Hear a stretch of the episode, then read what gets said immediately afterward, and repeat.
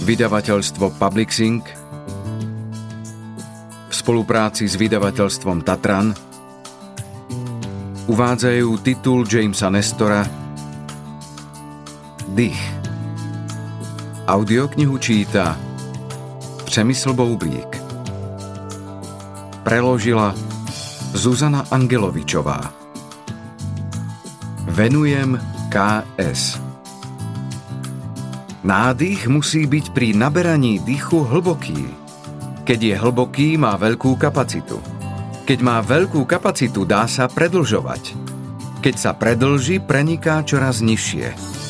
Keď prenikne až nadol, pokojne sa usadí. Keď je pokojne usadený, je silný a pevný. Keď je silný a pevný, rozvíja sa. Keď sa rozvinie, narastá a vracia sa nahor. Keď sa vráti nahor, dosiahne až na vrchol hlavy. Nahor ho posúva tajomná moc prozreteľnosti. Nadol ho priťahuje tajomná moc zeme. Ten, kto to poslúchne, bude žiť. Ten, kto sa vzprieči, zomrie. Nápis na kameni z dynastického obdobia Čou 500 rokov pred naším letopočtom. Úvod Vyzeralo to tam ako v hororovom Amityville. Zo stien sa odlupovala farba, okná boli zaprášené a mesačný svit vrhal hrozivé tiene. Prešiel som bránou, vyšiel po vrzgajúcich schodoch a zaklopal na dvere.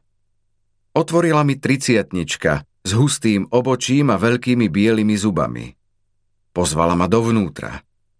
Poprosila ma, aby som sa vyzul a potom ma zaviedla do obývačky, ktorá pripomínala jaskyňu a modrý strop mala pomaľovaný chumáčmi oblakov.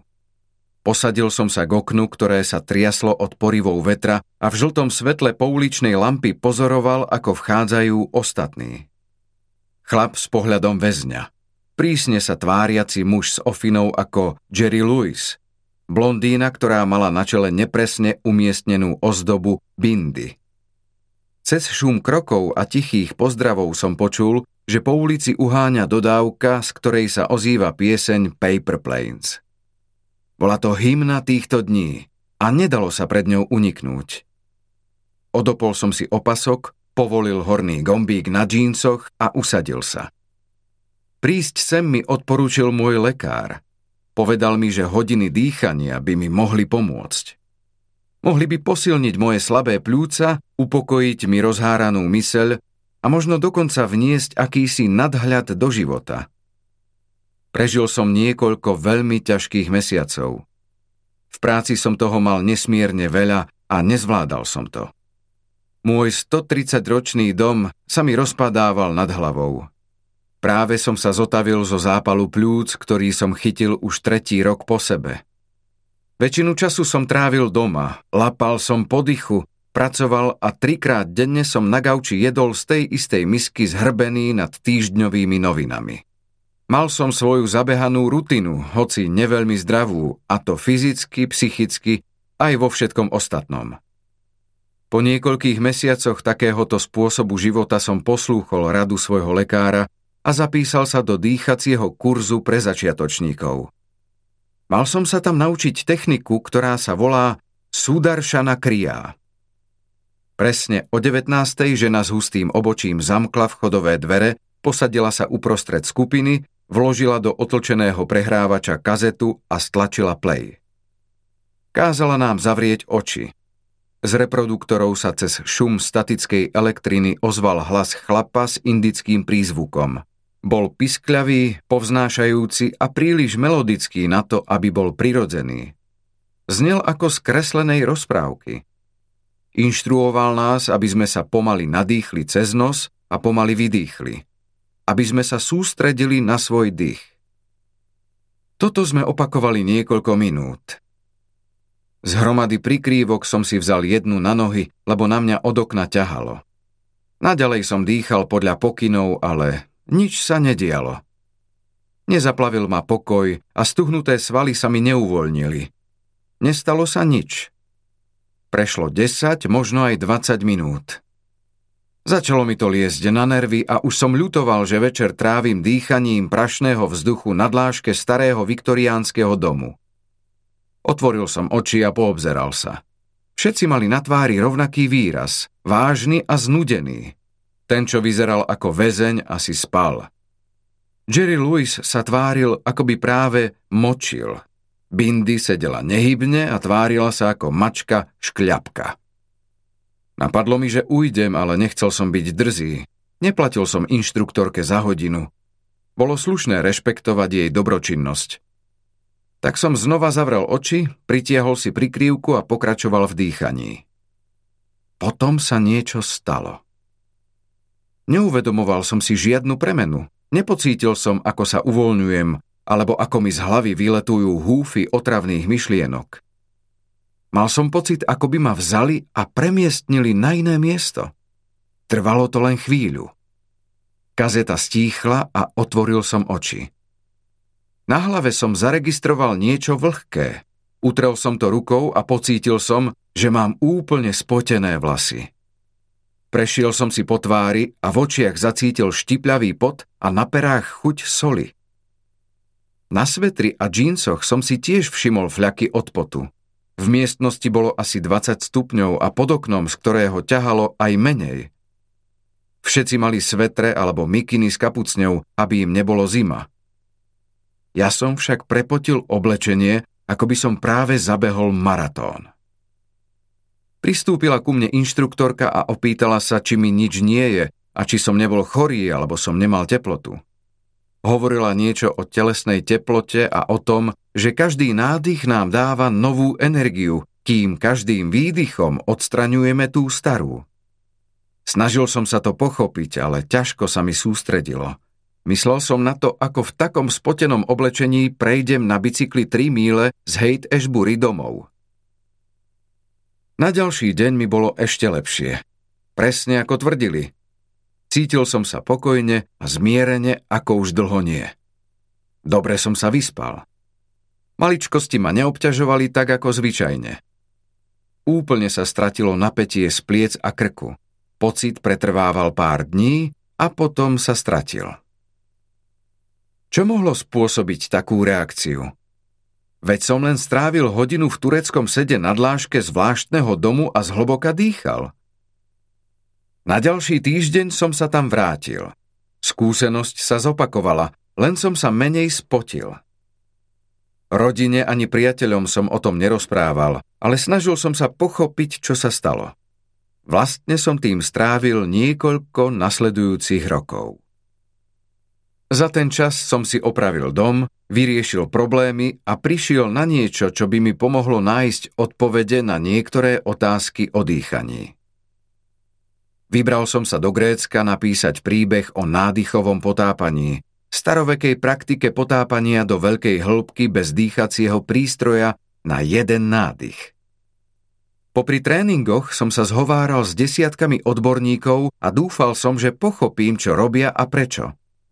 Chcel som vedieť, ako títo obyčajne pôsobiaci ľudia, softvéroví inžinieri, reklamní pracovníci, biológovia či lekári Vytrénovali svoje telo, aby vydržalo aj 12 minút bez nádychu a ako je možné, že sa ponárajú do hĺbok, ktoré vedci považujú za nedosiahnutelné. U väčšiny ľudí platí, že pri potápaní v bazéne sa po nejakých troch metroch alebo niekoľkých sekundách zľaknú a vyplávajú na povrch s ohromnými bolestiami uší. Potápači v Grécku mi povedali, že aj oni predtým patrili do tejto skupiny – je to vec tréningu. Prinútili svoje pľúca, aby pracovali tvrdšie a naučili sa využívať kapacitu pľúc, o ktorej sa nám ostatným môže len snívať. Presviečali ma, že vôbec nie sú výnimoční. Obyčajný zdravý človek sa vraj, ak je ochotný venovať tomu čas a námahu, naučí ponárať až do 30, 60, ba dokonca aj 90 metrov. Vôbec nezáleží na veku, hmotnosti alebo genetickej predispozícii. Nádychové potápanie je len a len o zvládnutí umenia dychu. Dýchanie pre nich nie je podvedomá automatická činnosť, ktorá sa deje bez ich pričinenia. Je to sila, liek a prostriedok, vďaka ktorému môžu získať takmer nadľudské schopnosti. Dýchať sa dá na nesmierne veľa spôsobov, povedala jedna inštruktorka, ktorá dokázala zadržať dých na viac ako 8 minút a raz sa ponorila do hĺbky 90 metrov. Každý z nich ovplyvní naše telo iným spôsobom. Ďalší potápač mi vysvetlil, že niektoré spôsoby dýchania vyživujú mozog, zatiaľ čo iné zabíjajú neuróny. Vďaka niektorým budeme zdraví, ale iné môžu urýchliť starnutie a smrť.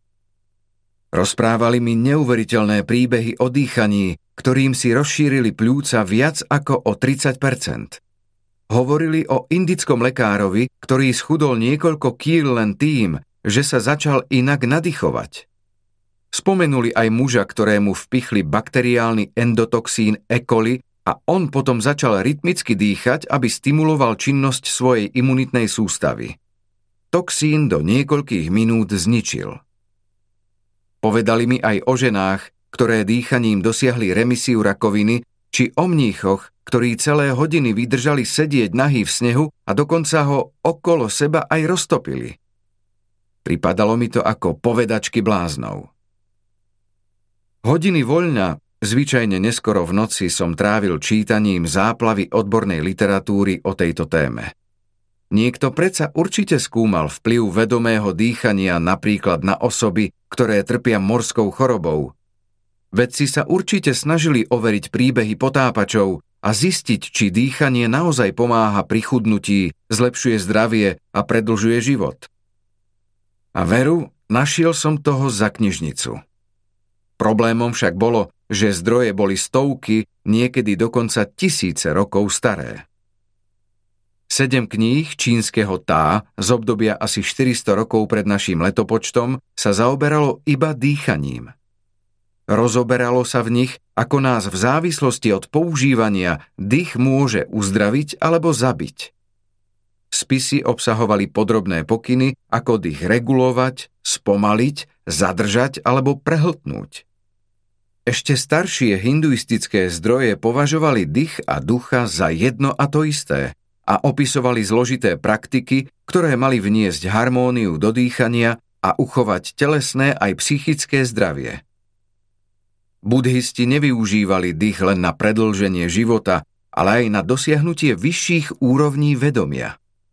Dýchanie bolo pre všetky tieto národy a kultúry účinným liekom. V starom taoistickom texte sa píše, že učenec, ktorý pestuje svoj život, sa venuje rozvíjaniu telesnej formy a dýchaniu. Nie je to samozrejmosť? Ani nie. Snažil som sa nájsť nejaké overenie týchto tvrdení aj v novšom pneumologickom výskume, v medicínskej disciplíne, ktorá sa venuje pľúcam a dýchacej sústave. Nenašiel som však takmer nič, Informácie, ktoré som objavil, tvrdili, že technika dýchania nie je dôležitá. Mnohí lekári, vedci a výskumníci, s ktorými som sa zhováral, mi toto stanovisko potvrdili. Nezáleží na tom, či je to 20 krát za minútu, 10 krát za minútu, cez nos, ústa alebo dýchaciu trubicu. Je to jedno. Stačí do tela dostať vzduch a to sa už postará o zvyšok. Len si spomente na svoju poslednú preventívnu prehliadku a bude vám jasné, ako dýchanie vnímajú moderní medicínsky profesionáli. Lekár vám zrejme zmeral krvný tlak, puls a teplotu, potom na hrudník priložil fonendoskop a skontroloval zdravie srdca a pľúc. Možno ste sa zhovárali o strave, vitamínoch a strese v práci – Spýtoval sa, či nemáte tráviace problémy, či dobre spíte, či máte sezónne alergie alebo astmu. Možno trpíte bolestiami hlavy. S najväčšou pravdepodobnosťou vám však nemeral respiračnú frekvenciu a nekontroloval pomer kyslíka a oxidu uhličitého v krvi. Asi sa nezaujímal o to, ako dýchate a či je vaše dýchanie kvalitné. Ak by sme však chceli uveriť nádychovým potápačom a starobilým spisom, spôsob dýchania ovplyvní úplne všetko. Ako je možné, že niečo je také dôležité a zároveň nepodstatné? Pátral som ďalej a postupne sa mi začali odkrývať súvislosti. Zistil som, že nie som jediný, komu v poslednom čase napadlo klásť tieto otázky. Kým som trávil čas štúdiom textov a rozhovormi s potápačmi a ľuďmi so super dýchacími schopnosťami, vedci na Harvarde, Stanforde a v iných renomovaných inštitúciách postupne potvrdzovali niektoré z najdivokejších príbehov – ich práca sa však neodohrávala v pneumologických laboratóriách. Dozvedel som sa, že pneumológovia sa venujú hlavne konkrétnym plúcným ochoreniam, ako je pneumotorax, zmrštenie plúc, rakovina plúc či emfizém, rozdutie plúc. Zaoberáme sa hlavne urgentnými stavmi, povedal mi jeden skúsený plúcny lekár. Tak to funguje. Výskum, ktorý mám na mysli, sa odohrával inde. V zablatených výkopoch starovekých pohrebísk, v kreslách ambulancií zubných lekárov a v čalúnených miestnostiach psychiatrických kliník. Na týchto miestach by ste prevratný výskum biologických funkcií zrejme nehľadali. Len málo z týchto vedcov sa hneď na začiatku rozhodlo skúmať dýchanie. Práve naopak, Dýchanie si ich ako si našlo. Zistili, že naša dýchacia kapacita sa počas dlhého procesu evolúcie ľudstva zmenila a že náš spôsob dýchania sa od začiatku priemyselnej revolúcie markantne zhoršil. Spozorovali, že asi 90% ľudí, zrejme vrátane mňa, vás a každého, koho poznáte, dýcha nesprávne. A že to spôsobuje alebo prehlbuje množstvo chronických ochorení. Na druhej strane, na trošku veselšiu nôtu, niektorí z nich zistili, že ak začneme inak dýchať, môžeme vyliečiť alebo zmierniť mnohé moderné ochorenia, ako astma, úzkosť, ADHD či psoriáza. Ich práca stavala na hlavu dlhodobo uznávané presvedčenia západnej medicínskej vedy. Áno, určitý druh dýchania môže zmeniť telesnú hmotnosť a celkové zdravie – Áno, spôsob dýchania naozaj ovplyvňuje veľkosť a činnosť našich plúc.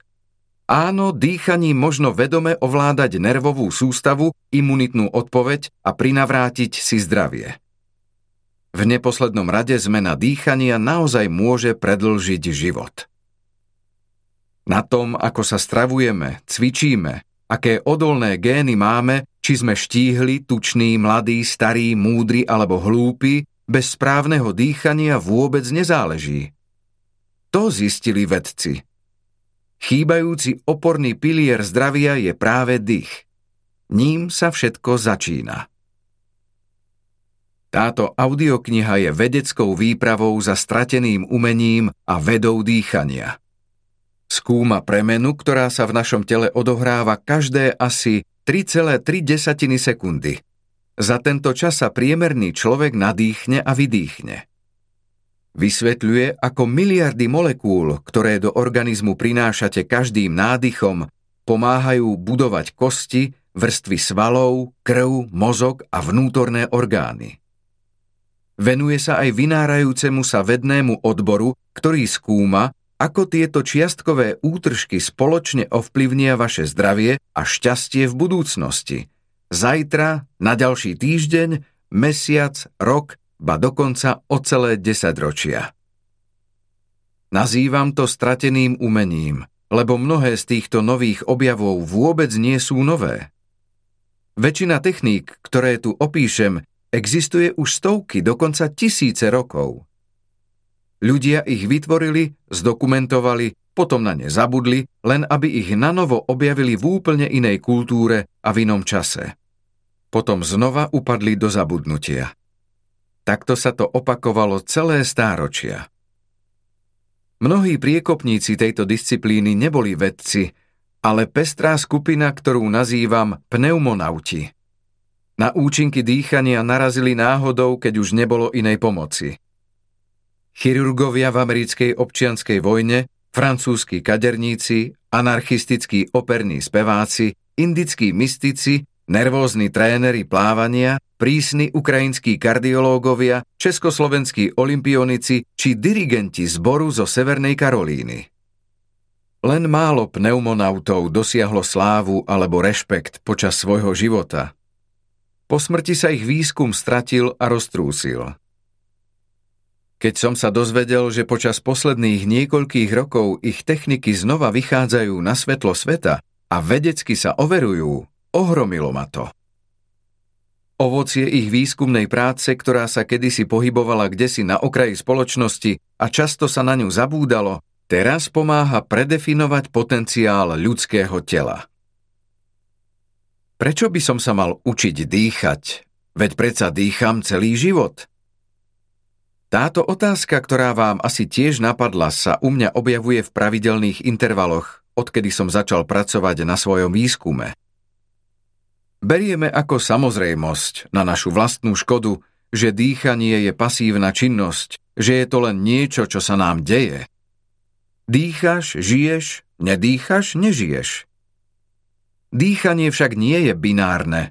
Čím viac som sa ponáral do tejto témy, tým väčšmi som cítil osobné presvedčenie, že je mojou povinnosťou podeliť sa o tieto skutočnosti.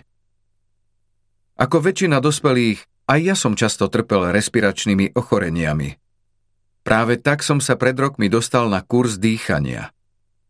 Podobne ako väčšina pacientov, aj ja som zistil, že lieky na alergiu, inhalátory, výživové doplnky ani strava nepomáhajú.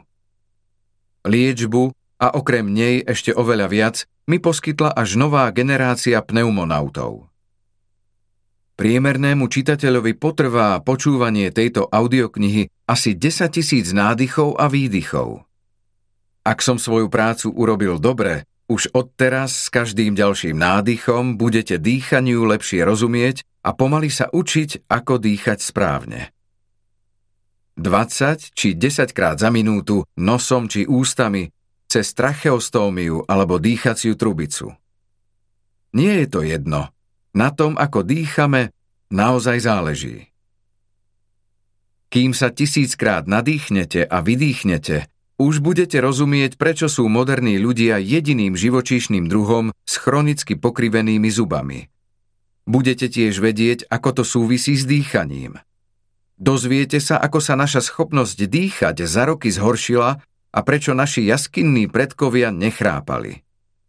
Budete mať za sebou príbeh dvoch mužov v strednom veku, ktorí sa trápili v prelomovom a masochistickom 20-dňovom experimente na Stanfordovej univerzite, aby overili dlho známy predpoklad, že na tom, čím dýchame, nosom alebo ústami, nezáleží. Niektoré poznatky vám pokazia dni aj noci, hlavne ak chrápete. Pri ďalších nádychoch a výdychoch však objavíte aj riešenia. Kým sa nadýchnete a vydýchnete 3000 krát, už budete ovládať základy obnovujúceho dýchania. Tvoria ho pomalé a ťahavé techniky, ktoré sú k dispozícii každému. Starým, mladým, chorým, zdravým, bohatým aj chudobným. Od nepamäti sa praktizujú v hinduizme, buddhizme, kresťanstve a iných náboženstvách. Len nedávno sme sa však dozvedeli, že dokážu znížiť krvný tlak, zvýšiť športový výkon a dostať nervovú sústavu do rovnováhy. Kým sa nadýchnete a vydýchnete 6000 krát, už sa ocitnete v krajine vážneho a vedomého dýchania. Budete mať za sebou nos a ústa a budete čítať o plúcach.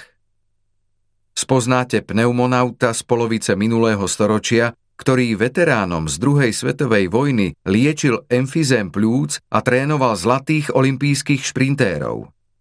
To všetko len pomocou využívania sily výdychu. Kým sa nadýchnete a vydýchnete 8000 krát, už budete mať za sebou cestu do hlbín tela, konkrétne za nervovou sústavou. Spoznáte silu prílišného dýchania aj pneumonautov, ktorí dýchanie využívali na vyrovnanie skoliotickej chrbtice, zmiernenie autoimunitných ochorení a zohrievanie sa v teplotách pod nulou. Nič z toho by nemalo byť možné, ale ako uvidíte, možné to je. Popri tom sa budem učiť aj ja a pokúsim sa pochopiť, čo sa mi to stalo v tom viktoriánskom dome pred desiatimi rokmi. Kým sa nadýchnete a vydýchnete 10 tisíc krát, už budete na konci tejto knihy. Spoločne zistíme, ako vzduch, ktorý nám vchádza do pľúc, zasahuje všetko, celý život a ako to naplno využívať až do posledného výdychu. Táto audiokniha sa venuje mnohým témam. Evolúcii, histórii medicíny, biochémii, fyziológii, fyzike, športovej výkonnosti a podobne. V prvom rade sa však venuje vám. Človek za svoj život vykoná asi 670 miliónov nádychov a výdychov. Možno už máte polovicu za sebou, možno vám ich do konca života chýba len tisíc – a možno by ste ich chceli ešte niekoľko miliónov.